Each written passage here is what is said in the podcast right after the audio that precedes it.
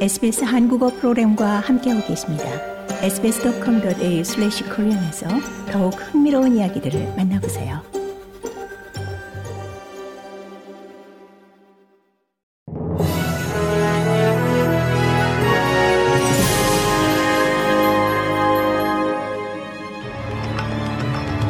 (2024년 2월 14일) 수요일 오전에 SBS 한국어 간추린 주요 뉴스입니다. 강풍을 동반한 강력한 폭풍우가 빅토리아주를 강타한 후 약 50만 가구와 사업체가 정전으로 큰 불편을 겪었습니다. 릴리 덤브로시오 빅토리아주 에너지부 장관은 주 역사상 최대 규모의 정전 사태 중 하나라고 말했습니다. 호주 에너지 시장 운영국은 500kV 송전선이 차단됐고 여러 발전기가 전력망으로부터 차단됐다고 확인했습니다.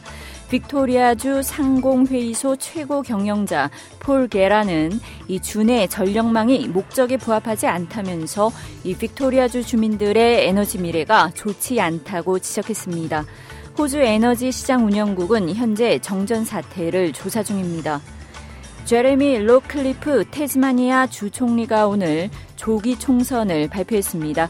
이는 로클리프 주 총리가 존 터커와 라라 알렉산더 무소속 의원들과의 합의에 실패한 데 따른 겁니다. 지난해 5월 이 두 의원이 자유당을 탈당하고 무소속으로 전향하면서 이 주정부는 소수 정부로 전락했습니다. 로클리프 주 총리는 이 두 의원이 테즈메니아 주민들에게 안정성과 확실성을 보장하는 새로운 강력한 동의안에 서명하기를 바랬지만 이들은 주 총리의 제안을 거부했습니다. 주 총리는 이에 따라 이 자유당 주정부가 과반 정부를 구성해 주민들에게 안정성과 확실성을 부여하기 위해선 주총선을 조기 실시하는 것이 유일한 방법이라고 밝혔습니다.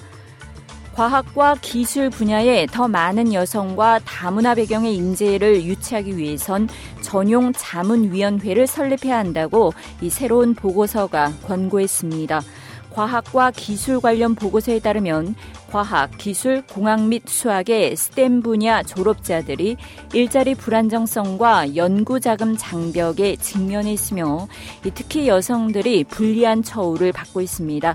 스템 다양성의 길이라는 보고서는 이 독립적 전문가 패널이 주도하고 산업 과학 자원부의 지원을 받아 12개월간의 공공협의, 대화와 연구 후 13일 발표됐습니다. 에드 휴직 산업과학부 장관은 이 정부가 2030년까지 기술 부문에 120만 명을 고용하는 목표로 스템 분야에 더 많은 인재를 유치하기 위해 노력 중이라고 밝혔습니다. 미국, 이집트와 카타르가 중재국으로 참여하는 가자지구 휴전 협상이 이집트 카이로에서 재개됩니다. 이번 협상에서는 인질 석방과 일시 휴전 협상안 논의가 중점적으로 다뤄질 예정입니다. 조 바이든 미국 대통령은 현재 최소 6주간 휴전하는 안이 진행 중이라고 공식 확인했습니다. 하지만 17차례의 공습으로 라파에서 100여 명의 희생자를 낸 이스라엘은 오히려 공세를 강화하고 지상전을 펼칠 계획이어서 이 휴전까지 난항이 예상됩니다.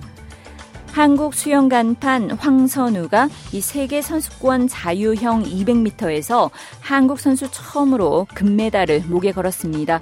출발 반응 시간은 0.62초로 가장 빨리 스타트를 끊었고 1분 44초 7호로 이 바로 옆 레인인 리투아니아의 랍시스를 0.3초 차로 제치고 1위를 확정했습니다.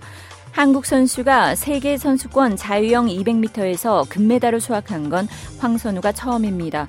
또 지난 2022년 부다페스트 대회 은메달과 지난해 후쿠오카 대회 동메달까지 포함해 세계 선수권 세계 대회에서 연속해 금, 은, 동메달을 수확하는 진기록도 만들었습니다. 이상이 2월 14일 수요일 오전에 SBS 간추린 주요 뉴스입니다.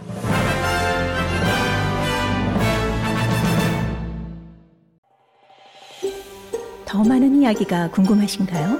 Apple Podcast, Google Podcast, Spotify 또는 여러분의 podcast를 통해 만나보세요.